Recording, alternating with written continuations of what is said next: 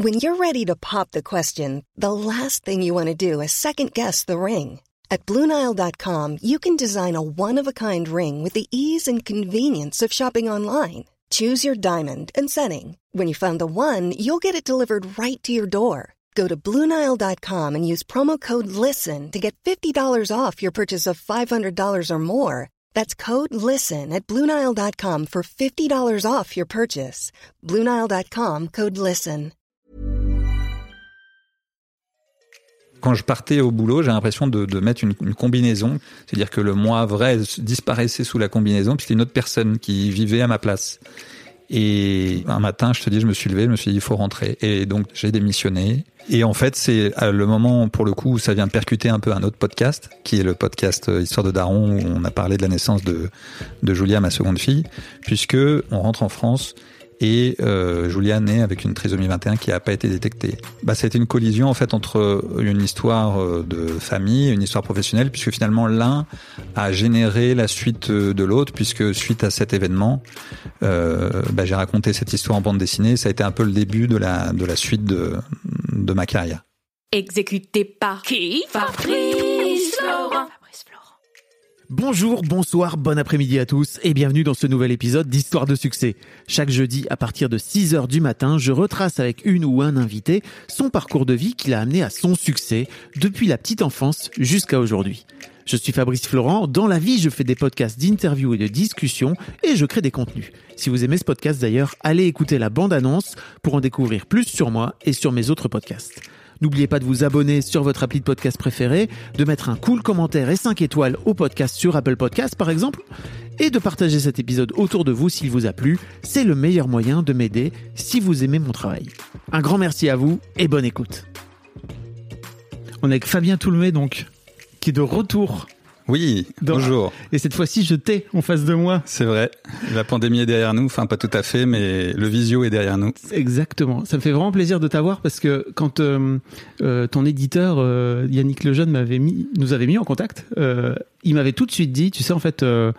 Euh, certes, Fabien, il est trop bien pour Histoire de Daron parce qu'effectivement, on avait fait un épisode d'Histoire de Daron ensemble. Je vous mettrai le lien dans les notes, comme ça vous pourrez aller l'écouter où tu racontes dans ta dans ta première BD euh, ton l'histoire de la venue de ton premier enfant.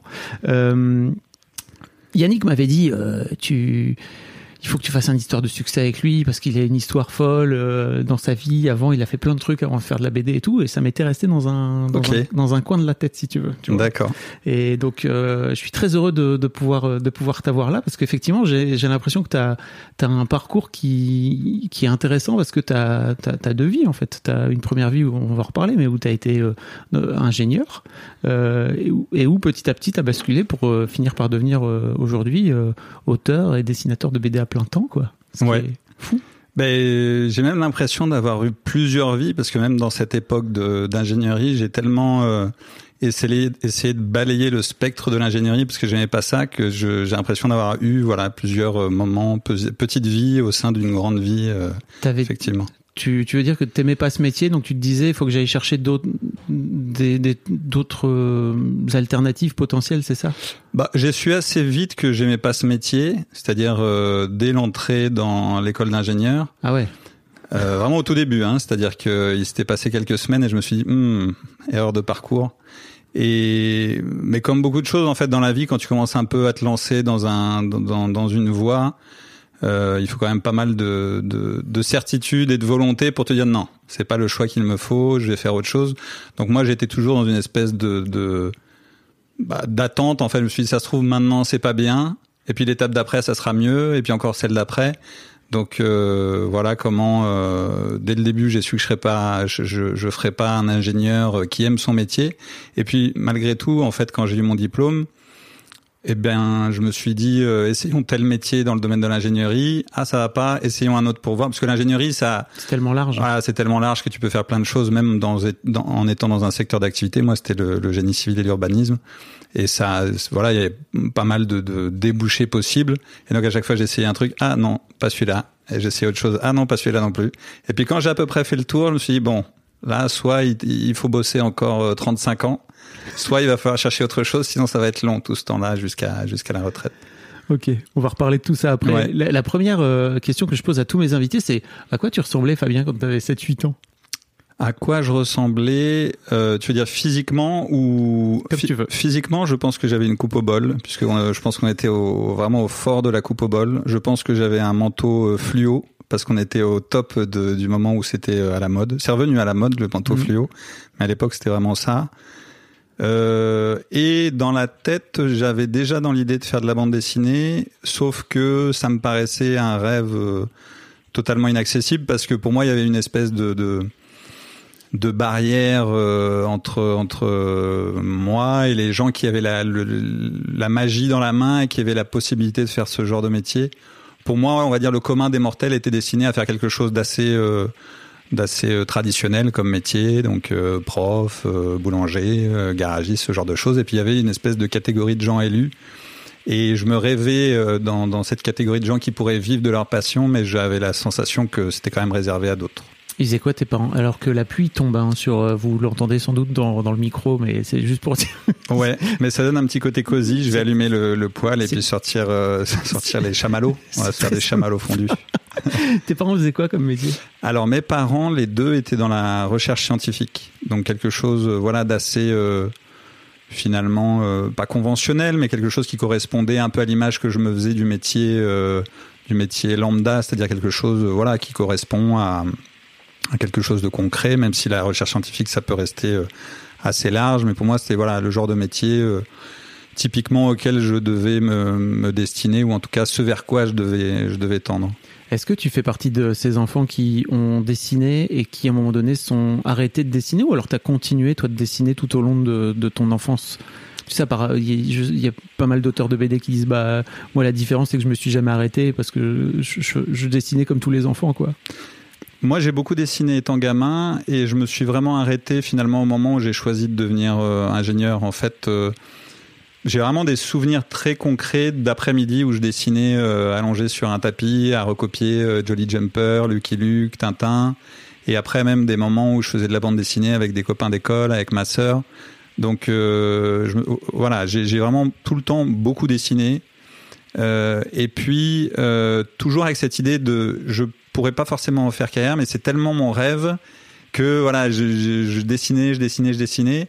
Et puis le moment des études, en fait, de, l'ingénierie, il y a eu à la fois peut-être le côté euh, retour à la raison, en me disant bon bah euh, finalement peut-être que je serai jamais dessinateur, et puis aussi au- le côté euh, bah tout bêtement euh, agenda quoi, c'est-à-dire que j'étudiais, quand j'étudiais pas, je faisais la fête avec des amis, et finalement le temps de rêverie, le temps de, de qui, qui était très présent pour le coup dans mon enfance et dans mon adolescence, des moments où j'étais euh, seul dans mon univers, euh, où je pouvais dessiner. Finalement, ce temps n'existait plus puisqu'il était sans arrêt occupé, soit par les études, soit par les sorties. Euh, et donc, euh, et donc j'ai j'ai vraiment arrêté de, de dessiner bah, à 18 ans en fait quand j'ai commencé mes études.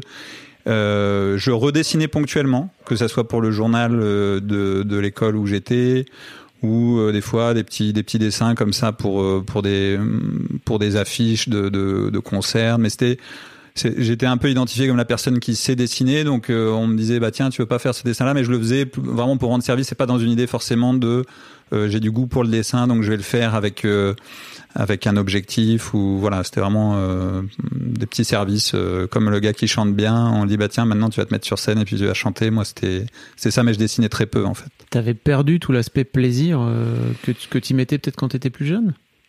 Ouais, je pense que en fait quand j'étais jeune, c'est plus que le dessin, c'était de me raconter des histoires. C'est-à-dire que je me souviens pas de dessin pour du dessin. C'était du dessin pour euh, me raconter à moi-même des, des personnages. En fait, c'était euh, alors je jouais beaucoup au Playmobil, donc je faisais beaucoup d'histoires avec mes Playmobil et aussi je me faisais beaucoup d'histoires à moi-même en dessinant des personnages que je faisais évoluer. Euh, C'était c'était pas très euh, enfin ça tournait beau- beaucoup autour de d'histoires de cow-boys d'histoires de chevaliers euh, voilà les, les mêmes genres de choses que que quand je jouais au Playmobil mais je me souviens que pour moi c'était pas tant le dessin euh, de, de par le, le goût du dessin et l'esthétique, c'était vraiment l'idée de faire vivre des personnages et l'impression que à travers mes personnages, c'est moi qui vivais euh, ce qu'ils étaient en train de vivre. Vraiment une une projection très forte dans ce que vivaient euh, mes personnages. Et donc quand j'ai grandi, je sais pas s'il y a eu peut-être une modification dans le fonctionnement de mon cerveau qui m'a fait arrêter de vouloir me projeter dans ces personnages aussi comme je disais euh, le fait d'avoir moins de temps pour de la rêverie euh, peut-être je ressentais moins le besoin aussi de me projeter dans ces moments-là mais finalement bah, le dessin a disparu un petit peu en même temps que la disparition de ces moments de d'ennui et de rêverie quoi. OK. Avec le recul, tu as la sensation d'être euh, de, vraiment transformé en adulte à ce moment-là, c'est ça Où tu disais que tu vois, tu avais trouvé assez rapidement euh, des études où bah, le travail il est associé à un truc que t'aimes pas, quoi, ce qui est très une, idée de, de la vie adulte en fait, tu vois, travail euh, tripalium, hein, je rappelle pour les gens qui, mm-hmm. ça veut dire torture en latin. C'était un peu ça que.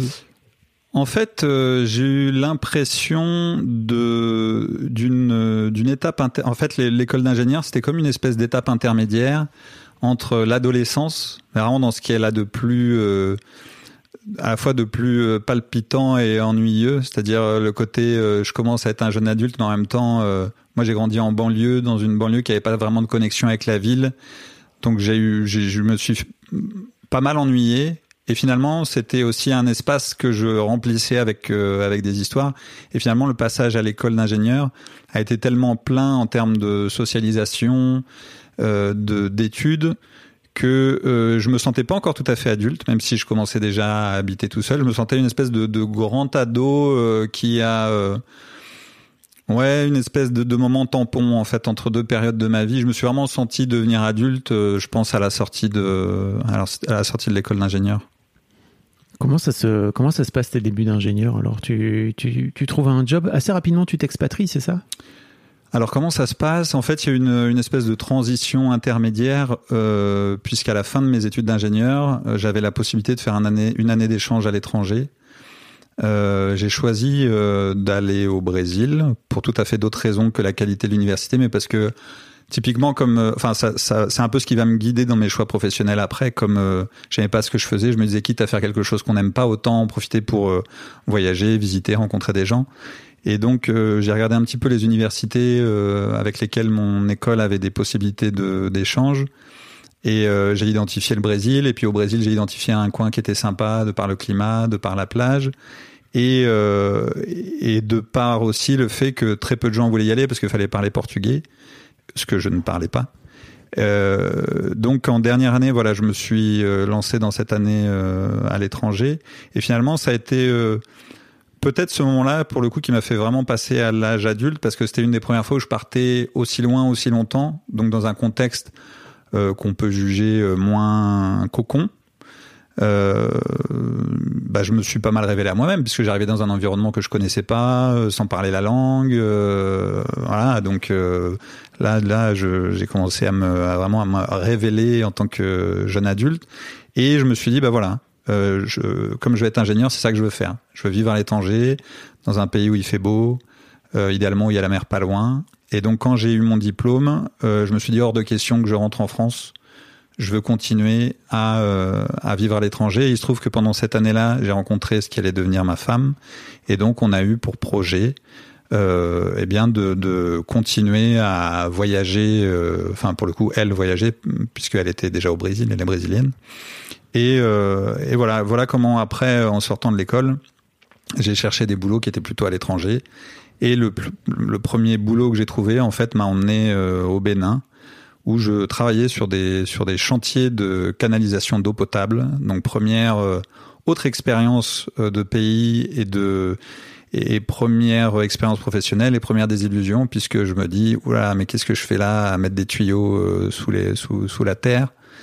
Et bah, je suis pas resté très longtemps et après j'ai enchaîné avec d'autres euh, avec d'autres boulots à l'étranger à chaque fois avec le même constat. Là là, mais qu'est-ce que je fais là? Donc tu as quand même fait ça quelques années parce que ça t'amène à quoi euh, euh ça T'as fait ça 5 ans, non? C'est ça Non, j'ai fait ça pendant 12 ans. ah ouais. Ah, j'ai fait des ellipses là dans mon explication parce que c'est très long, avec des allers et et des et des constats et des. Il y a eu, il y a eu beaucoup d'allers-retours au Brésil aussi, avec toujours euh, l'idée de revenir euh, s'y installer, de s'y établir pour de bon. Euh, donc il y a eu des moments où je suis, où on est rentré au Brésil, où j'ai travaillé pour des entreprises françaises, et puis pour telle ou telle raison, euh, on n'est pas resté, donc on est reparti. Est-ce qu'il faut que je rentre dans le détail de chacune de ces étapes ou pas forcément hein Non, mais on n'est pas forcément obligé, mais c'est juste, euh, moi ce qui m'intéresse, c'est à quel moment tu commences à raccrocher le, les wagons avec, euh, avec le dessin. Ouais. Bah en fait, euh, donc ce que je te disais tout à l'heure, c'est que très vite en rentrant dans l'école, en école d'ingénieur, je me dis oula, fausse euh, erreur de erreur de parcours. Et je me souviens que très rapidement, je me dis, je vais faire les arts déco de Strasbourg, parce que je me dis, euh, je veux faire du dessin. Et dans ma dans ma classe, il y a quelqu'un dont la petite amie fait les arts déco à Strasbourg. Et il m'explique ce en quoi ça consiste. Et je me dis mais c'est quand même le rêve, tu fais des études et tu dessines tes études, ton travail, c'est de dessiner, c'est de raconter des histoires. Qu'est-ce qu'est-ce qui fait que tu vas pas à ce moment-là? Bah, ce que je te disais tout à l'heure, c'est-à-dire que je viens d'intégrer une école qui est euh, relativement, euh, comment dire, demandée, c'est-à-dire que c'est assez compliqué d'y rentrer. Euh, il y a au bout la perspective d'avoir une facilité d'embauche, enfin toujours ce côté très sécuritaire qui fait que on, je me dis, j'ai de la chance quand même. J'ai beau ne pas aimer ce que je fais, j'ai de la chance parce qu'au final, euh, toute ma vie, j'aurais probablement un métier, un métier où je gagne bien, où j'aurais pas trop à me préoccuper de, de pas de, du fait de, gagner sa vie. donc voilà, toujours ce côté euh, sécurité qui est à la fois un confort puis un piège puisque ça ça nous maintient dans dans une voie qui est pas qui est pas la nôtre. Donc euh, voilà, très rapidement je me dis allez on va faire les arts déco Strasbourg et puis je me et puis toujours cette espèce de peur de, de sortir d'un truc où je me où je suis en sécurité pour quelque chose de totalement improbable. J'ai pas d'exemple autour de moi de gens qui vivent de d'un métier euh, artistique et comme je le disais tout à l'heure, ça me paraît réservé à des gens qui ont euh, des qualités exceptionnelles que je n'ai pas. objectivement, je dessine bien, mais je suis pas un grand dessinateur. Euh, dans toute euh, ma scolarité, j'ai jamais euh, été tellement, comment dire, valorisé pour mes compétences littéraires. C'était même plutôt l'inverse. J'étais pas très bon en matière littéraire. J'étais très bon en matière scientifique. Et bah après coup, je me rends compte que justement ce système scolaire où on, sépare un petit peu les enfants de catégories, les forts en sciences, les forts en matière littéraire, ça, ça nous d'une certaine façon, ça m'a influencé. C'est-à-dire que je me disais, je suis fort en sciences, je ne m'investis pas en matière littéraire. Et typiquement au lycée, je me souviens qu'en philosophie, je faisais pas d'efforts parce que je savais que le coefficient était faible. Je n'avais pas encore la maturité pour me dire, objectivement, c'est intéressant, ça mérite de d'étudier ça. Je me disais, bon, moi, c'est les sciences, donc euh, un peu bourrin. C'est les sciences. Euh, donc voilà, j'en suis. pas Fabien tout le mec qui disait dans un podcast, euh, en fait c'est cool si tu peux tu peux réussir à faire les deux en même temps quoi. Ouais, à cette époque-là, je, je, crois que les podcasts n'existaient pas. les micros existaient, mais les, les, podcasts non. Et je sais plus où on était, mais oui, en fait, très rapidement, je me suis dit, il faut que, il faut que je m'en sorte. Et puis en même temps, je me dis, il faut que je m'en sorte. Bah, j'y arrivais pas parce qu'il y avait toujours quelque chose qui me retenait. Et euh, ça a été vrai pendant les études, puis après ça a été vrai pendant ma carrière d'ingénieur, puisque à chaque fois bonne situation, bon salaire, euh, conditions euh, bah, optimales quand tu es en expatriation, tu es toujours bien logé, euh, tu es dans, es dans un confort et c'est un confort qui te, qui te comment dire, qui, qui t'anesthésie un petit peu, qui anesthésie ton envie de d'aller vers, mmh. vers, vers autre chose. T'es malheureux toi à l'époque? Euh, alors au début non, moi j'ai une tendance facile à être heureux, c'est-à-dire que spontanément je suis heureux. On va dire mon état naturel c'est euh, c'est l'heureusitude comme on dit. Et en fait petit à petit, je pense que grandit en moi une espèce de sensation que euh, vraiment je suis pas dans le bon costume. C'est-à-dire je me sens euh, je me sens pas épanoui.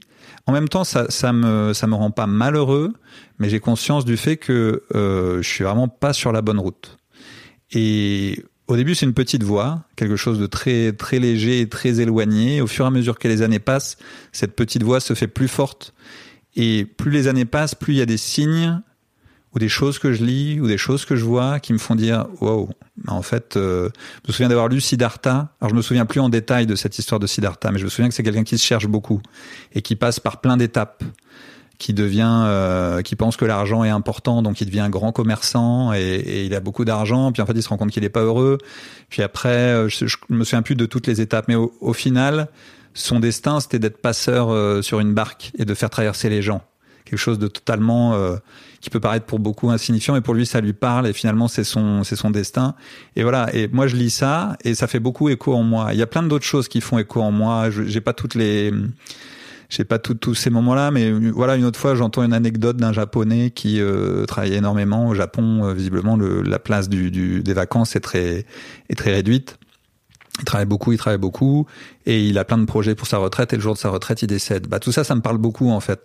À chaque fois, c'est comme une espèce d'amplificateur de cette petite voix que j'avais. Et, et, plus ça va, plus je me dis, ouais, je suis, je suis vraiment en train de perdre mon temps là.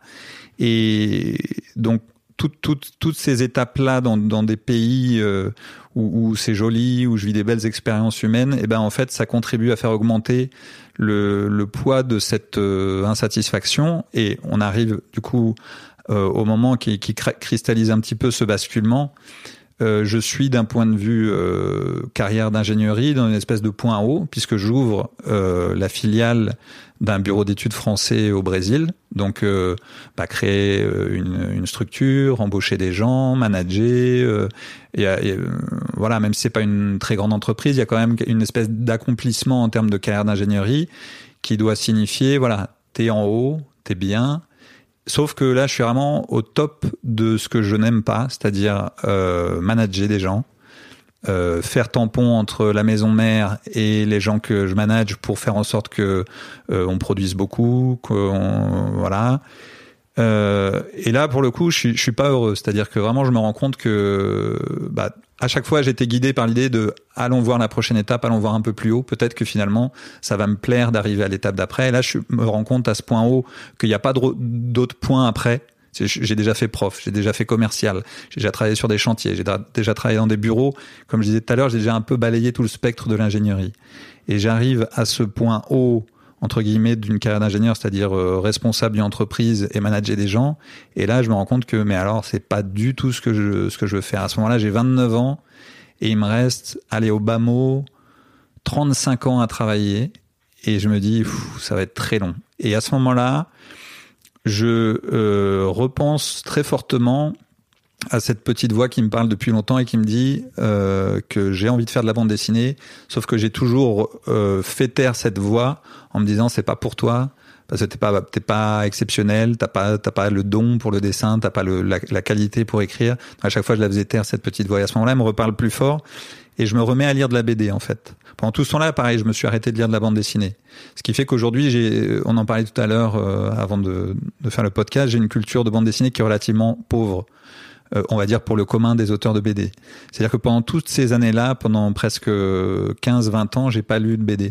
Et en fait, je redécouvre la BD au Brésil par l'intermédiaire de, de productions brésiliennes d'auteurs et par l'intermédiaire de traductions de bandes dessinées françaises. Et typiquement, je tombe sur des éditions euh, brésiliennes de l'association. Donc l'association, c'est une une maison d'édition française qui publie euh, ce qu'on appelle euh, typiquement du, du, roman graphique. Euh, et ce sont des livres très différents de ce que j'ai lu euh, quand j'étais gamin, c'est-à-dire que ça va être des thématiques plutôt sociales, euh, contemporaines, des histoires en un volume, des one-shots, pas des séries.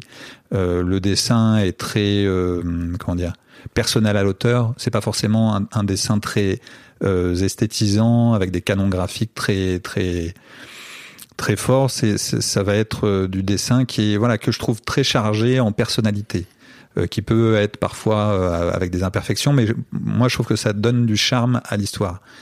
Et il y a une espèce de, de révélation. Je me dis ouais, mais en fait on peut écrire ce genre d'histoire, on peut dessiner de façon soi-disant imparfaite, ou en tout cas en exprimant sa sa personnalité. Et, et c'est un, un, moment où la petite voix recommence à reparler en moi et je, à ce moment-là, je l'intellectualise un peu. À ce moment-là, c'est pas si clair dans, dans, ma tête, mais à ce moment-là, je pense que c'est un, une espèce de premier déblocage en me disant effectivement c'est possible de faire autre chose comme bande dessinée. Le deuxième déblocage, c'est je rencontre des Brésiliens qui deviennent des amis qui euh, vivent de la bande dessinée qui vivent de la bande dessinée d'une autre façon que nous on a de vivre de la bande dessinée en France, c'est-à-dire qu'ils donnent, euh, enfin, en tout cas, c'est très difficile de vivre de la bande dessinée d'auteur quand on est au Brésil, puisque le marché, en tout cas à l'époque, était très euh, réduit. Donc ils font beaucoup de sous-traitance euh, pour des éditeurs américains, donc Marvel, voilà, et ils donnent des cours, ils font des, des dessins pour de la communication. Alors c'est pas du tout ce vers quoi je veux aller, sauf que je, me, je me projette beaucoup en fait, c'est-à-dire que en, particulier l'un d'eux qui est un, qui est un super ami qui s'appelle Daniel, qui était avocat, en tout cas qui était sur le chemin de devenir avocat et qui a abandonné ses études de droit pour faire de la bande dessinée. Et en fait, à ce moment-là, je me dis, mais c'est moi, sauf que lui, il a, il a eu le courage de faire ce pas que j'ai pas réussi à faire. Et donc, voilà, c'est un, un, un, deuxième déblocage. Et je me dis, mais moi, je viens de, je viens de France, qui est un des, principaux pays de production de bande dessinée. Euh, Qu'est-ce qui me retient de pas au moins essayer? Peut-être ça marchera pas, mais là, j'ai 29 ans. Si je dois travailler encore 35 ans pour arriver à la retraite, ça va être très long. Essayons. Et au pire, j'ai voilà, ce que je m'étais toujours dit, c'est que j'ai euh, cette sécurité du diplôme d'ingénieur. Euh, ça vaut peut-être la peine d'essayer. Au pire, ça marchera pas, mais au moins j'aurais essayé. Voilà, c'est vraiment le moment où je me suis dit, je veux pas avoir de regrets. Et, et pour le coup, ce, moment a été très soudain. C'est-à-dire que je pense qu'un peu à la façon, peut-être, j'en ai jamais fait, mais à la façon d'un burn-out, je me suis levé un matin et je me suis couché le soir, j'étais persuadé que le lendemain, ça allait continuer comme tous les autres jours. Et le lendemain matin, je me suis réveillé et j'ai dit à ma femme, eh ben, je pense qu'on va rentrer en France et puis que je vais faire de la bande dessinée. Et donc euh, ma femme m'a dit ok, euh, bah va travailler. Et puis ce soir on en parle. Et toute la journée j'étais persuadé, mais sûr de ce que je voulais faire. Je, je supportais plus d'arriver au bureau, de vérifier que les gens produisaient, de vérifier leurs plans, de corriger leurs plans, de dire un tel, euh, s'il te plaît, euh, arrive à l'heure. Je supportais plus en mmh. fait. C'était pas moi. C'est comme si j'entendais parler quelqu'un d'autre quand euh, quand je faisais ce genre de choses. C'était plus aligné avec avec qui t'étais quoi. Ouais, j'avais vraiment, je te dis, la sensation de pas avoir le bon vêtement. Mmh. Quand je partais au boulot, j'ai l'impression de, de mettre une, une, combinaison que je que je zippais du, du bas jusqu'en haut de la tête. C'est-à-dire que le moi vrai disparaissait sous la combinaison, puis c'était une autre personne qui vivait à ma place. Et voilà, à ce moment-là, euh, euh, un, matin, je te dis, je me suis levé, je me suis dit, il faut rentrer. Et donc très rapidement, en fait, tout s'est mis en place. J'ai démissionné. Euh, on a organisé notre voyage pour pour rentrer en France. Et et en fait, c'est le moment, pour le coup, où ça vient percuter un peu un autre podcast, qui est le podcast Histoire de Daron, où on a parlé de la naissance de, de Julia, ma seconde fille, puisque euh, c'est le moment où euh, où ma femme est enceinte de notre deuxième fille, donc Julia. On rentre en France et euh, Julia naît avec une trisomie 21 qui n'a pas été détectée. Et donc ça a été à la fois, euh, bah, ça a été une collision en fait entre une histoire euh, de famille et une histoire professionnelle, puisque finalement l'un a généré la suite euh, de l'autre, puisque suite à cet événement, euh, bah, j'ai raconté cette histoire en bande dessinée. Ça a été un peu le début de la de la suite de. de... Ryan Reynolds here from Mint Mobile. With the price of just about everything going up during inflation, we thought we'd bring our prices down. So to help us, we brought in a reverse auctioneer, which is apparently a thing. Mint Mobile unlimited premium wireless. Ready to get 30, 30, bit to get 30, bit to get 20, 20, 20, bit to get 20, 20, bit to get 15, 15, 15, 15 just 15 bucks a month. So, Give it a try at mintmobile.com/switch. slash $45 up front for 3 months plus taxes and fees. Promo rate for new customers for limited time. Unlimited more than 40 gigabytes per month slows. Full terms at mintmobile.com. Ma carrière. Et donc comment comment ça se passe? Parce que tu, tu vis cette tu vis cette histoire.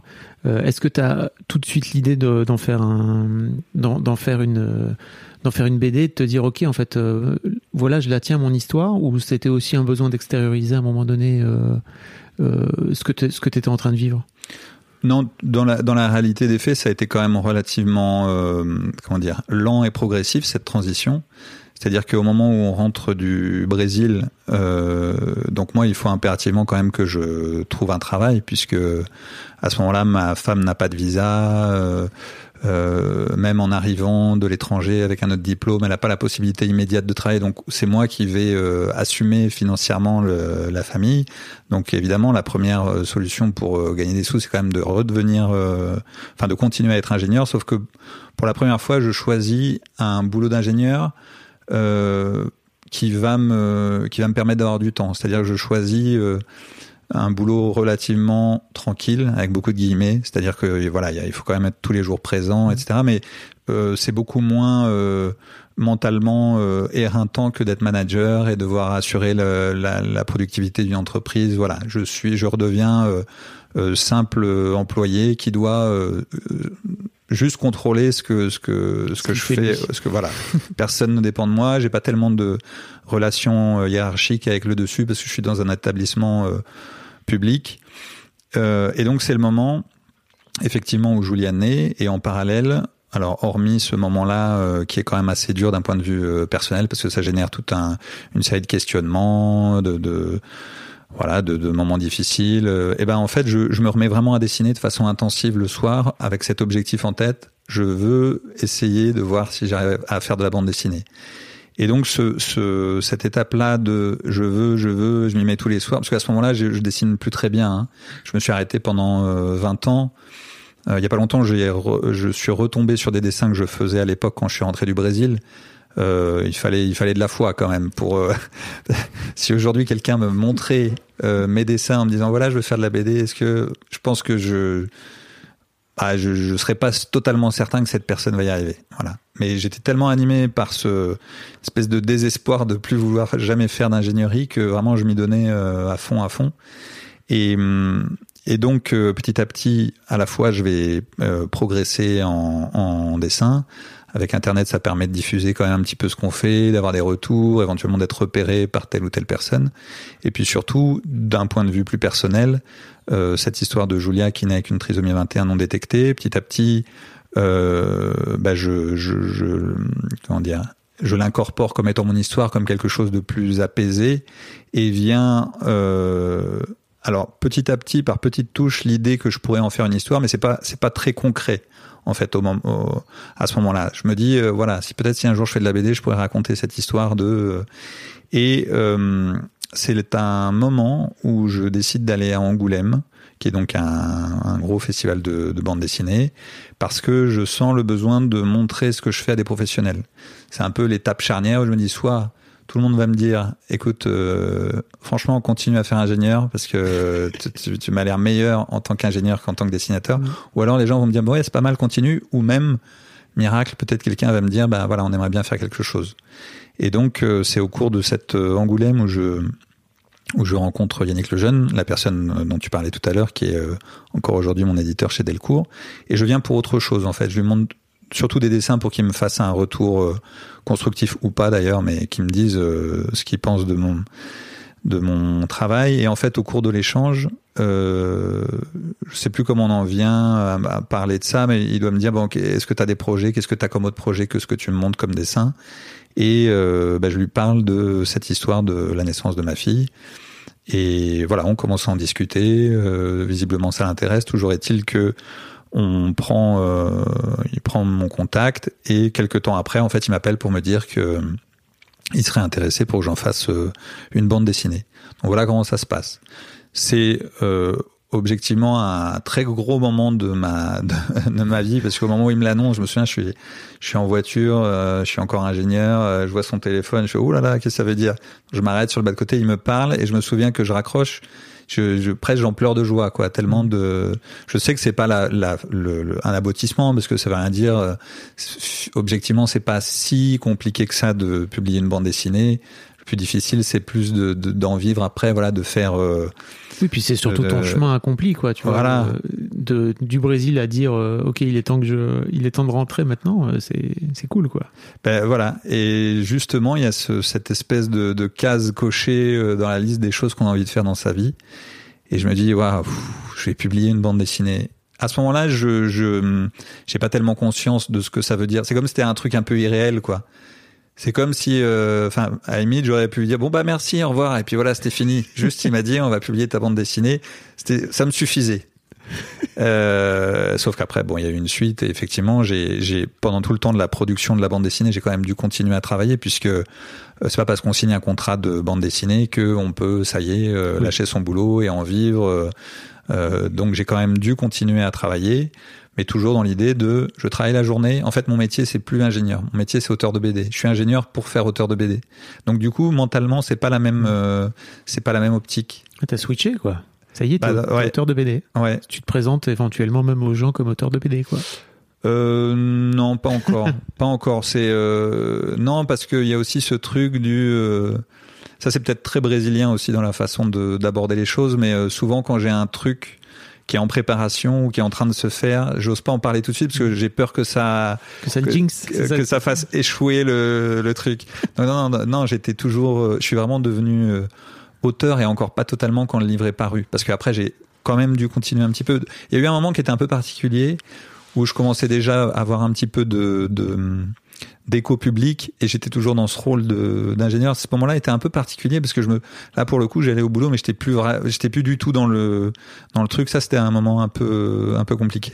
Donc ton premier bouquin sort. Euh, comme tu dis, euh, il marche plutôt pas mal. T'as as pas mal pas- T'as t'as- t'as- t'as des retours aussi. Euh, je me demande un petit peu comment ça se passe après pour le deuxième. Parce qu'en fait, une- là, là, tu racontes ton histoire à toi, Ouais. euh, qui vient de toi, qui vient de tes tripes, etc. Et en fait, les gens sont touchés parce qu'en fait, t'as aussi, bon, on en parlait dans l'histoire de Daron, mais t'as aussi une façon très personnelle de, de, de te traiter toi et de raconter la façon dont tu abordes toi la naissance de ta fille et tout. Mais c'est toi. Euh, et tu enchaînes sur, un, sur une, une, autre, une autre histoire, euh, les, deux, les deux vies de Baudoin, Oui. qui, bah, c'est c'est pas toi pour le coup. Alors c'est pas moi, mais c'est euh, directement relié à ce qui est en train de m'arriver. Euh, donc je te disais, je suis dans un moment où j'ai deux vies. Euh, je suis ingénieur et auteur de BD, c'est-à-dire je commence à faire des festivals, à faire des dédicaces. Et euh, c'est encore très présent dans ma vie le fait d'être ingénieur et donc ça arrive souvent sur. euh, bah, en plus j'en parle dans, dans ma première BD, donc ça arrive souvent au cours de la conversation avec les lecteurs qui viennent me voir. Ah mais vous êtes ingénieur ou ah vous étiez ingénieur et, sou- et, et mais très souvent les gens me disent Oh, vous avez de la chance de faire de la bande dessinée, d'avoir quitté votre métier d'avant. Moi, je fais euh, tel métier, je suis pas content, j'aimerais faire autre chose. Et j'ai été impressionné par le nombre de personnes en fait qui, qui ont comme moi, qui ont- eu comme moi une espèce d'erreur d'aiguillage pour X raisons, que ça soit familial ou ou de, de peut-être au moment où ils ont choisi, ils n'étaient pas sûrs de. Enfin voilà, en tout cas, beaucoup de retours similaires. Et je me dis, mais c'est quand même un truc qui est tellement courant que c'est quand même bizarre en fait que ça paraît a priori tellement simple d'avoir une envie et de la, suivre. Et or non, on s'impose toujours des, des, on, on, a, on, se- on se met plein de freins, plein de blocages, plein de, on s'empêche de faire des choses qui nous plaisent. Et je me dis, bah, j'ai envie de raconter ce moment-là dans la vie de quelqu'un. Euh, je me suis posé la question de me, de me raconter moi. Et puis comme je venais de faire une autobiographie, j'avais envie de passer à autre chose, de faire de la fiction. Mais en tout cas, je suis parti voilà de ce constat-là et de l'idée de quelqu'un grandit toute sa vie avec une idée. Et puis on ne sait pas comment, mais il se retrouve à faire totalement autre chose. Et dans les deux vies de Baudouin, en fait, ce qui se joue, c'est un peu comme moi, c'est par quel miracle il arrive à miracle ou malheur en l'occurrence, Mm. il arrive à sortir de son de son erreur d'aiguillage pour suivre un chemin qui lui correspond beaucoup plus. Donc voilà comment se fait euh, pour le coup l'écriture des deux vies de Baudouin. Ok. Ou là, pour le coup, tu racontes de la fiction. C'est de la fiction, ouais. Et tu, tu, tu pars pour le coup vraiment dans une histoire qui t'appartient pas. Enfin, qui t'appartient quelque part, mais que tu vas écrire. Ouais, c'est de la fiction. euh, comment, oui. se- comment se passe ce process en fait? C'est la première fois que tu écris une histoire. Oui, alors euh, comme beaucoup de choses qui m'arrivent dans la vie, mais y compris dans ma carrière d'ingénieur, en fait, j'ai tendance à, ça- des fois, ça peut être un défaut à pas trop envisager le après. C'est-à-dire que euh, je fais et euh, en fait, j'envisage pas a priori l'échec ni la réussite d'ailleurs. C'est-à-dire, j'envisage rien. Je le fais parce que j'ai envie de le faire. Et c'était pareil quand je suis parti faire mes études au Brésil. C'est pareil quand j'ai fait tel ou tel métier d'ingénieur euh, à l'étranger. Euh, je me dis juste, il faut que je le fasse et je verrai une fois en situation si je suis capable ou pas de le faire. C'est vrai que pour le coup, la fiction, c'est un boulot très différent de l'autobiographie. Par certains côtés, c'est plus facile parce qu'on s'expose moins. Par d'autres côtés, c'est beaucoup plus difficile parce qu'il y a une histoire de euh, bah, de créer quelque chose à partir de rien. Et je me rends compte qu'à la fin de chaque scène, il y a une multitude d'options de scènes suivantes qui apparaissent et je suis jamais sûr de choisir la bonne scène. Mais je l'écris de façon très pure, c'est-à-dire que je découvre après en fait que ça existe euh, la théorie de l'écriture, la structure. À ce moment-là, je l'écris euh, comme j'écrivais une rédaction et que j'avais des mauvaises notes euh, au collège, au lycée. C'est-à-dire, je commence du point A, j'écris, j'écris, j'écris, j'écris, j'écris jusqu'à la fin. Et à la fin, je me dis bon bah c'est, j'ai fini. Donc je l'ai écrit comme ça, en presque en improvisant. C'est-à-dire, j'avais une conscience du thème, j'avais une conscience de, euh, de plus ou moins de mon point d'arrivée, mais tout a été euh, relativement improvisé. Voilà. Maintenant, je procède plus trop comme ça, mais à ce moment-là, finalement, ça m'a peut-être euh, sauvé entre guillemets parce que peut-être si dès le début j'avais eu conscience du fait que un, il fallait connaître, euh, enfin, il fallait. Euh, l'usage voulait qu'on connaisse l'écriture de scénario, de la structure. Peut-être ça m'aurait paralysé. Je pense que le fait de l'avoir fait de façon très pure, peut-être maladroite par, par moment, je sais pas, mais en tout cas le fait de l'avoir fait comme ça, ça m'a voilà, ça m'a libéré en fait. Et puis aussi, euh, euh, les premiers livres, je pense qu'on a moins la conscience du fait qu'on va être lu. On n'a pas encore la conscience de la critique, on n'a pas encore la conscience du retour des lecteurs. Et quand j'écris, j'écris euh, à ce moment-là beaucoup pour moi et en me disant que c'est vraiment, il y a un petit côté moi enfant qui me raconte mes histoires. Maintenant, ça change un petit peu pour du bien et puis pour du moins bien. Il y a des avantages et des inconvénients. Mais à ce moment-là, je me raconte vraiment l'histoire à moi et puis à Yannick aussi, qui est mon éditeur. Mais euh, à ce moment-là, c'est assez abstrait en fait euh, l'issue. Euh, l'issue éditoriale du livre en fait. Surtout que je crois qu'au moment où je commence à écrire les Devis de Baudouin, ce n'est pas toi que j'attendais, donc mon premier livre est pas encore sorti. Donc ça ah, renforce ce côté très à huis clos quoi. Ok. Euh... Oui, parce que je me demandais un peu comment tu faisais pour justement. Euh, euh, est-ce qu'il y avait déjà une attente, tu vois, de la part des. Est-ce que tu avais pris justement conscience de ça et qu'il y avait une attente potentielle des lecteurs, etc. Quoi? Non, pas du tout. Totalement frais. Ouais, ouais totalement frais. Et, et j'avoue que c'était du coup agréable puisque je te dis, je, je, me le racontais vraiment à moi. Et ouais, je me souviens de deux expériences d'écriture vraiment très un truc très frais, très enfantin. En fait, j'ai l'impression d'être un gamin, quoi. Tellement en plus il y avait cette euh, cette opposition entre ma journée, des choses pénibles à vivre d'un point de vue professionnel, et le soir cette espèce d'espace de, détente et de création qui est euh, en plus, chez moi, l'écriture, il y a un côté euh, trans en fait. Quand je commence à écrire, je suis alternativement tous les personnages et je vis l'histoire. Donc il y a un côté très ouais, très féerique dans, dans, enfin féerique, le mot est peut-être un peu fort, mais euh, voilà un côté où je rentre dans une bulle et c'est une bulle agréable. Tu te mets dans des conditions particulières pour euh, arriver à ça ou c'est juste euh, tu le fais là depuis ta véranda et puis tu tu t'y mets tout de suite? Ça, ça, évolue un petit peu avec le temps. En fait, j'ai la, la sensation que euh, avec les, les, les œuvres passant et la conscience du fait qu'on est lu, ça modifie un petit peu le rapport. Et puis aussi, une, une, à un moment donné, une espèce de, de, contrainte quand même qui existe de euh, délai, de financier. Et ça, alors j'ai toujours énormément de plaisir à le faire, mais à l'époque, il y avait vraiment quelque chose de totalement euh, euh, frais, puisque j'avais aucune conscience du fait que j'allais être lu. J'avais pas de nécessité particulière financière puisque j'étais encore ingénieur. Donc il y avait quelque chose de je me fais euh, mon livre pour moi. À limite, le livre aurait été publié en un exemplaire pour moi. été ça aurait été, voilà, ça aurait été la même chose. Donc aujourd'hui, euh, déjà j'ai pris conscience de ça, donc beaucoup moins de peut-être d'innocence dans la façon d'aborder l'écriture, mais j'ai par opposition j'ai aussi beaucoup plus de comment dire de, de de conscience de ce que c'est l'écriture, de comment aborder un thème, de comment le, le construire, il y a quelque chose que je sens. Alors peut-être à la lecture ça se sent pas, peut-être que des gens peuvent trouver ça moins bien, mais il y a quelque chose que je sens beaucoup plus euh, maîtrisé dans ma façon de, raconter, quelque chose de plus carré quoi. Ok. Il y a un autre truc dont je voulais te parler aussi, c'est que dans les les Devines Baudouin, tu parles beaucoup de famille enfin c'est ce personnage là qui il lui reste plus que quelques mois à vivre et il décide de, notamment d'aller voir son père. Euh, c'est un écho, s'il y a un écho en toi par rapport à, ta propre histoire ou c'est vraiment euh, à un moment donné tu dis ça ça pourrait être intéressant de venir faire parler ce mec, euh, enfin de venir faire en sorte que ce mec se rapproche de son père? Bah pour le coup, dans cette histoire, vraiment tout vient au fur et à mesure de façon très euh, improvisée. Donc, je, il doit y avoir quelque chose de l'ordre du, du, du, subconscient ou de, de, choses vécues ou autres. Euh, ce qui est sûr, est-ce qu'on retrouve ce que, alors maintenant, encore une fois, je l'analyse avec le recul, mais au moment où je le fais, j'en ai pas conscience, mais que finalement, le, la question de la famille est assez, assez présente dans chacun de mes livres. Je pense que parce que c'est parce que ce qui m'intéresse dans, dans les histoires, c'est les liens entre les gens, des histoires humaines, et finalement le lien familial est quelque chose de très riche. Parce qu'à la fois c'est quelque chose qui peut être très violent dans le négatif, quelque chose qui peut être très beau. Il y a toujours un côté aussi euh, inconditionnel, c'est-à-dire que peu importe ce qui se passe, on reste toujours le frère, le père, voilà.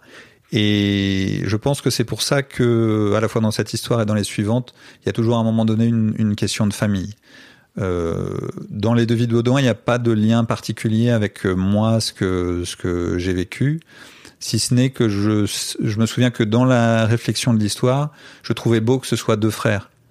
Euh, moi, j'ai des, des frères et sœurs et je vois que la relation que tu peux avoir avec des frères et sœurs, même si c'est des très bons amis, il y a quelque chose de, de particulier euh, qui, est, qui est difficile à décrire en fait. Je sais pas comment l'expliquer, mais euh, même si tu te donnes pas de contact pendant très longtemps, tu restes quand même euh, euh, en contact avec cette personne, enfin en lien avec cette personne. Enfin, il y a un truc je sais pas expliquer, mais qui est très fort et que je voulais essayer de retranscrire dans cette histoire où en plus il y a une espèce de don euh, de, de l'un pour l'autre que je trouvais très beau. Et je trouvais que ce don, enfin j'imaginais que ce don était beaucoup plus euh, comment dire, ou pertinent ou beau, je sais pas quel mot utiliser, mais dans le cas d'une relation euh, de frère. Ok. C'est suite à ça que tu, tu crées Hakim, c'est ta BD d'après, c'est ça? Ou je, je, je m'embrouille dans tes... Il y en a eu une euh, entre les deux, mais qui a été un peu di- différente, puisque c'était une commande de, par un musée lyonnais pour une exposition. Donc euh, il y en a eu une euh, concrètement entre les deux, mais on va dire dans la suite logique de mes créations, effectivement, l'Odyssée d'Hakim vient après euh, les devis de Baudouin. Et alors là, pour le coup, tu racontes l'histoire de quelqu'un d'autre. C'est-à-dire que tu, Oui, tu alors... le micro, quoi. Ouais. Donc, euh, encore une fois, à ce moment-là, j'ai j'ai pas tellement conscience de mon parcours d'auteur, mais ce que je sais, c'est qu'un peu comme quand j'étais ingénieur, j'ai pas envie de refaire sans arrêt la même chose. J'ai envie de changer. J'ai pas envie de euh, continuer à faire euh, une autre autobiographie ou une autre fiction. J'ai envie d'essayer un autre thème. Et euh, un petit peu comme toi, puisqu'on a discuté, je pense que j'aime bien entendre les gens me raconter leur histoire. Et c'est le moment où, ça je le raconte dans le début de l'Odyssée d'Hakim, euh, on est en 2015, on est vraiment euh, au, plus fort de la crise des réfugiés syriens. Beaucoup de Syriens essaient de venir en, Europe et donc beaucoup décèdent en Méditerranée. Et pendant cette, cette année-là, en 2015, il y a aussi un accident d'avion. Euh, un pilote allemand qui se suicide au volant, enfin au manche de son, de son appareil. Et hum, moi, cet événement qui a aucun lien avec la crise des réfugiés, il me, il me marque beaucoup parce que j'ai peur de l'avion. Et, euh, et pendant la période de l'accident, les, journaux télévisés en parlent beaucoup, beaucoup, beaucoup. Et à un moment donné, pendant l'un de ces journaux télévisés, il y a une transition entre ce drame et le nombre de morts en Méditerranée du fait de la crise des réfugiés. Et, la façon dont euh, la transition se fait est assez violente parce que euh, c'est quelque chose de très aride dans la façon dont le journaliste l'évoque. Et donc moi je reçois cette information, c'est-à-dire euh, l'information c'est euh, je sais plus dans la dans le mois il y a eu 400 morts en Méditerranée. Et donc moi je reçois cette information et je je ressens pas le même impact viscéral que l'accident d'avion. C'est-à-dire l'accident d'avion, je me projette dans le dans l'appareil au moment de l'accident. Quand on me parle des des des morts en Méditerranée, euh, c'est quelque chose de beaucoup plus intellectuel. J'en ai conscience d'un point de vue intellectuel, mais je me projette pas dans le dans le canot. Et après, je me dis c'est quand même euh, c'est quand même bizarre quoi de cette cette distance qu'on peut avoir avec tel ou tel événement en fonction du fait qu'on est capable de se projeter ou pas dans la situation. Et donc je me dis bah voilà, moi j'ai envie de supprimer cette distance euh, de projection qu'on peut avoir et j'ai envie d'aller rencontrer quelqu'un qui, qui me raconte ça et que si d'autres personnes ont envie de comprendre ce qui se joue dans ces moments-là, et ben à ce moment-là, moi je pourrais lui, leur livrer son, son histoire. Donc je cherche un quelqu'un qui accepte de, de témoigner, quelqu'un qui arriverait de, de l'étranger et qui a fui euh, euh, son pays pour X raisons. D'ailleurs à ce moment-là, c'est pas forcément un Syrien, ça peut être euh, un Érythréen, euh, voilà n'importe quelle personne. L'idée c'est pas de faire euh, un casting en cherchant la personne qui a la meilleure histoire. C'est juste voilà rencontrer quelqu'un. Je suis assez persuadé que toutes les histoires sont ont, ont leur lot de, de belles choses, de choses terribles, et que je, je veux la prendre comme elle est, c'est-à-dire dans son entièreté, pas juste quelque chose de dramatique pour retransmettre quelque chose de dramatique. Je veux vraiment construire son histoire sur le avant, qu'est-ce qui se passe dans sa vie d'avant, parce que un réfugié c'est pas un réfugié. Un réfugié c'est quelqu'un qui a eu une vie, qui avait un travail, qui avait une situation, et puis d'un coup il se passe quelque chose, il y a un basculement, et cette personne s'en va. Donc ça, je veux vraiment le le, le prendre dans sa globalité, son histoire. Euh, donc voilà, je vais à la recherche de quelqu'un qui, qui, qui accepte de témoigner. Et voilà comment je me lance dans ce projet de l'Odyssée d'Hakim. Qui te prendra euh, trois tomes. Ouais. c'est- C'est un, un gros projet.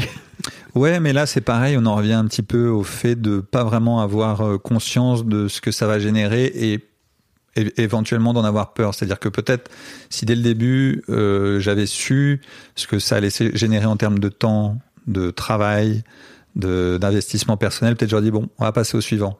Mais à ce moment-là, je me dis juste bon, on va faire ça et puis euh, je vais voir Hakim euh, trois quatre fois et puis le livre fera 200 pages et puis ciao. Sauf que ben l'histoire est longue, ça demande du temps, il y a un interprète, donc voilà, je, je l'interview pendant un an et demi. Et puis après un an et demi d'interview, ben ça, ça, ça demande du temps pour le raconter. Beaucoup de matière. Donc euh, voilà, beaucoup de matière. Et voilà comment ça devient euh, trois tomes. qui te permettent pour le coup de. Enfin, tu, tu gagnes un, tu gagnes un prix notamment. euh, Tu, tu gagnes plusieurs prix en fait avec euh, avec Hakim, si je me trompe pas. Donc, tu as aussi ce truc Oui. de reconnaissance euh, à la fois du public et de et de tes pairs, quoi. Ça, ça doit faire quelque chose, j'imagine. En fait, je pense que j'ai eu un parcours qui peut être relativement atypique parce que finalement j'ai eu une certaine euh, reconnaissance dès le premier, en fait, dès ce n'est pas toi que j'attendais, où il y a eu un écho médiatique assez fort. Euh, et donc, bah, les, ventes ont suivi, et puis ça a généré des ventes sur le sur les devis de Baudouin. Donc, au moment où je fais euh, l'Odyssée d'Hakim, je pense que je suis déjà un peu identifié en tant qu'auteur, et, euh, et je j'ai pas senti le basculement euh, au moment de l'Odyssée d'Hakim. En fait, il y a plusieurs petits basculements. Le vrai premier gros changement, c'est ce n'est pas toi que j'attendais, où là il y a un écho médiatique très fort. Et donc concrètement, là, j'ai l'impression de, de passer dans un autre euh, dans un autre monde. Et l'Odyssée d'Hakim, c'est, je le vois plus comme une espèce de palier intermédiaire, une espèce de confirmation de quelque chose qui m'assoit un peu plus dans ma dans ma carrière de d'auteur. Mais c'est vrai qu'en termes de de, de de reconnaissance, je sais pas, c'est peut-être comparable à, à ce n'est pas toi que j'attendais, peut-être un peu plus. Mais il y a quelque chose voilà de, de qui se confirme et qui qui fait que pour le coup à ce moment-là, je peux je peux il y a un téléphone qui sonne, est-ce qu'on l'entend dans le On l'entend un peu, On l'entend un peu c'est mais j'ai choisi une, jolie chanson. Bravo. Et ce qui est sûr, c'est qu'à ce moment-là, je suis déjà euh, dessinateur de BD à plein temps Dans ta tête et et dans ma vie, puisque j'ai, je suis plus euh, ingénieur. Et hum, voilà, il y a quelque chose que, il y a une espèce de confort mental qui qui est là, et je me dis voilà, là, je suis, euh, je suis arrivé à une espèce de palier où je me sens. euh, euh, j'ai la sensation que euh, je vais pouvoir maintenant faire des projets de façon plus régulière et sans trop de sans trop me poser la question de savoir si euh, euh, quelqu'un en voudra ou pas voilà il y a quelque chose de, de confort qui s'installe tu progresses aussi entre temps en dessin, comme tu le disais tout à l'heure. J'imagine que ça doit aider euh, à te sentir un peu plus légitime aussi à faire ce métier, parce que tu parlais du fait que tu savais pas trop dessiner au départ. En tout cas, t'avais perdu, t'avais perdu la patte, quoi. Ce qui est sûr c'est que euh, quand je vois l'évolution de mon dessin même si je rouvre plus trop mes livres d'avant parce que à chaque fois je vois que les défauts je pense que ça fait ça un peu à tous les Ouais, à tous les auteurs, mais ce qui est sûr, c'est que moi, j'y vois une évolution. Ce qui est sûr, c'est que j'ai la sensation que je suis jamais au niveau où j'aimerais être. Il y a toujours cette espèce de, de jugement un peu négatif de ce que je dessine. Par contre, j'ai la sensation que je suis arrivé. En fait, au début, j'avais l'impression de pas vraiment avoir de style. C'est-à-dire, je dessinais un peu comme je savais dessiner, enfin comme je pouvais dessiner plutôt. Maintenant, j'ai la, la sensation d'avoir de m'être créé un univers graphique que, euh, dans lequel je suis à l'aise. Ça a à la fois des avantages et des inconvénients. Les avantages, c'est que bah, je me sens bien avec mon dessin. Je me, je me, je suis pas sans arrêt à me dire ah, qu'est-ce que c'est mal dessiné cette main ou voilà. J'ai accepté à la fois mes qualités, mes défauts.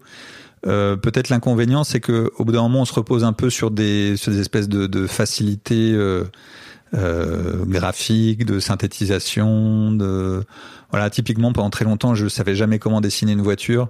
Un jour, j'ai trouvé une espèce de, de forme de voiture qui m'est propre et dans laquelle je suis à l'aise. Bah, c'est vrai que maintenant, des fois, je me dis, je pourrais essayer de dessiner les voitures d'un peu d'une autre façon. Voilà, il y a une espèce de confort aussi euh, Mhm. et de, de de routinisation de la façon dont je dont je dessine. T'as sorti ta dernière BD là, Ouais. euh, cet, cet été. Cet été? En Euh, juin, ouais. ouais, c'est ça. Euh, elle te vient d'où cette histoire de Suzette qui cherche, qui va chercher son grand amour de jeunesse euh, après avoir perdu euh, son mari, qu'elle, qui, elle est, elle est, vie- elle est grand-mère, hein, Suzette. Ouais, elle est grand-mère. Avec, avec, encore une fois, avec un lien avec sa, Sa avec petite fille. petite fille, quoi. Ouais. Bah en fait, c'est euh, une idée qui remonte à assez loin et euh, donc l'idée euh, originelle, c'était euh, euh, finalement, je- à l'époque où j'ai eu l'idée, j'avais la sensation qu'on parlait pas tellement de l'amour des personnes euh, âgées, comme s'il y avait une espèce de, de tabou. Or, c'était euh, euh, c'est quelque chose qui est de plus en plus présent puisque ben, le- l'espérance de vie s'allonge, l'espérance de vie en bonne santé s'allonge, euh, le nombre de divorces augmente, donc fatalement on a la possibilité de vivre plusieurs vies euh, amoureuses dans une même euh, existence. Donc il y avait cette idée initiale qui existait depuis très longtemps, et puis est venue s'ajouter à cette idée initiale le- l'idée euh, de la façon dont on vit le couple en fait, euh, entre, j'ai la sensation qu'on est un peu à une, génération charnière entre euh, nos grands-parents qui qui vivaient dans un qui le couple comme une espèce de construction sociale très forte et qui, bon an mal an, vivaient toute leur vie avec la même personne, même si ça allait pas très bien, mais parce que ils étaient identifiés socialement comme un couple Mm. Et où la place de l'homme était quand même euh, beaucoup plus euh, enviable que la place de la femme, euh, voilà, puisque à elle les contraintes euh, de logistique de la maisonnée, etc. Et puis l'homme pour le coup était beaucoup plus dans l'idée du travail, de voilà, de de, de l'extérieur et la femme de voilà, et la femme de l'intérieur. Et puis aujourd'hui, euh, finalement, euh, le basculement où euh, finalement c'est presque plus compliqué de rester avec quelqu'un toute sa vie que de se séparer. Euh, les couples qui durent sont quand même relativement rares. Et puis euh, où maintenant, euh, alors on est sans doute pas au bout du chemin, mais où la place de, de la femme est quand même beaucoup plus forte et beaucoup plus proche, ou en tout cas, à, voilà, à égalité avec l'homme, pas dans toutes les familles, mais Mm. d'une façon globale. Et ce constat-là de me dire, mais c'est quand même fou, en, en très peu de temps, cette, ces, ces modifications, c'est quand même, c'est quand même, euh, c'est quand même fou qu'il y ait ces transformations sociales aussi fortes. euh. Et du coup, j'avais envie de faire, de faire coexister ces deux thématiques. Et pour les faire coexister, ben, je me suis dit, pourquoi pas euh, euh, faire voyager une grand-mère et sa petite fille à la recherche d'un amour de jeunesse de, de la grand-mère. Donc c'est l'occasion d'aborder voilà toutes euh, toutes ces questions-là de l'amour, du couple, de la façon dont on construit son, son couple ou pas. euh. Et tu es en train de bosser sur un sur un projet. Alors je sais pas si tu si tu veux en parler. Je t'ai vu euh, poster des des stories euh, pour faire des des appels à des appels à témoins où tu veux raconter les histoires de gens, c'est ça? Alors ça, c'est un projet qui est euh, très récent et encore très frais, mais on va dire le projet qui est le plus avancé, c'est un projet de, de reportage où euh, l'idée c'est de réunir dans un même euh, dans un même euh, livre des reportages dans différents pays et ces reportages tournant autour d'un- d'une même d'une même thématique. En fait, j'ai eu le j'ai été marqué, enfin marqué, en tout cas ça m'a interpellé comment dans un laps de temps très court, il y a eu des soulève- soulèvements populaires dans beaucoup de pays, que ce soit le printemps arabe et puis après ben, la Biélorussie, la Thaïlande, le Chili, le Liban. et, et du coup j'ai eu envie de questionner un peu ce moment-là, euh, comment ça se fait que ça se passe, euh, qui sont les gens qui se soulèvent, pourquoi on se soulève? Et quel impact ça peut avoir sur sa vie? Et donc plutôt que de faire une espèce d'étude euh, sociologique de de ces mouvements-là, je me suis dit bah, je vais aller dans à différents endroits du monde euh, et pas forcément des soulèvements populaires au sens de le peuple qui se soulève contre un pouvoir politique, mais des mouvements de lutte interroger ça, pour raconter. En fait, c'est surtout raconter les histoires et au travers de, de, ces histoires comprendre ce qui peut se jouer, un peu comme je l'ai fait avec Hakim, c'est-à-dire l'idée c'était pas de faire une analyse euh, géopolitique de la crise des réfugiés, c'était à travers l'histoire d'une personne, on comprend pourquoi cette personne euh, s'en va et à travers cette personne on comprend pourquoi ça se passe en fait qu'est-ce qu'est-ce qui se passe dans le dans le monde donc là c'était un peu l'idée et donc je suis allé bah, au Liban au début de la révolution je suis allé au Brésil dans une favela qui est menacée de démolition pour la construction d'un complexe touristique. Et donc je suis allé bah, rencontrer les, gens qui ont monté une association pour euh, lutter contre euh, les expulsions. Et puis il me reste un reportage à faire mais la pandémie a un peu mis un, coup de frein à tout cette euh, à toute cette série de reportages et effectivement là ce dont tu parlais c'est quelque chose de plus frais en fait euh, c'est un, un projet qui est encore en construction où l'idée c'est de de de rencontrer des gens qui me raconteraient des moments marquants de leur existence euh, et de les retranscrire en BD, mais pas sous une forme longue, c'est-à-dire pas une histoire, un livre, mais ce serait plus des moments de vie euh, que je raconterais en quelques pages. Voilà, voilà le projet. Eh ben, Et depuis tes, depuis, tes 30 ans, quel, quel parcours quand même? Bah, C'est vrai que ça, ça a évolué euh, très, très rapidement.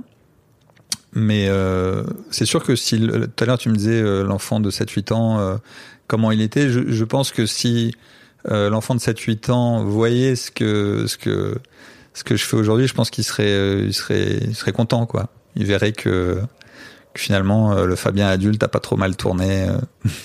Bah, comme quoi, ouais, on finit par y arriver, quoi, tu vois. ouais, ouais, bon an mal an. Mais en tout cas, bravo. Bah merci, Et puis merci pour, euh, merci de m'avoir euh, raconté ton histoire. bah grand Je plaisir. mettrai tous les liens pour que les gens puissent euh, aller découvrir ton travail si, si c'est la première fois qu'ils le découvrent, quoi. Ok, Un grand merci à toi. merci à toi. Merci beaucoup pour votre écoute. Avant de nous quitter, si vous avez aimé ce podcast et cet épisode, merci de lui mettre un commentaire sur Apple Podcast et 5 étoiles de préférence. C'est le meilleur moyen de le faire connaître. Vous pouvez faire comme Macha Chose qui a écrit comme toujours avec les podcasts de Fab Florent, on a l'impression d'être une petite souris. Les invités sont intéressants, tout comme leur parcours de vie. On rit, on s'interroge, on apprend, et on apprend aussi sur soi. Merci Fab, tes podcasts sont inspirants. Eh ben merci beaucoup, ça fait plaisir. Et si vous voulez faire comme elle, vous vous rendez sur Apple Podcast et vous cherchez Histoire de succès directement dans votre appli ou sur votre ordinateur. Merci beaucoup à vous et rendez-vous jeudi matin à la même heure à partir de 6h du matin dans votre appli de podcast pour un nouvel épisode d'Histoire de succès. Hey, it's Paige DeSorbo from Giggly Squad. High quality fashion without the price tag. Say hello to Quince.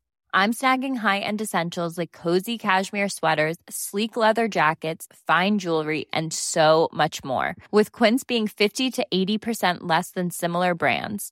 And they partner with factories that prioritize safe, ethical, and responsible manufacturing. I love that. Luxury quality within reach. Go to quince.com slash style to get free shipping and 365 day returns on your next order. Quince.com slash style.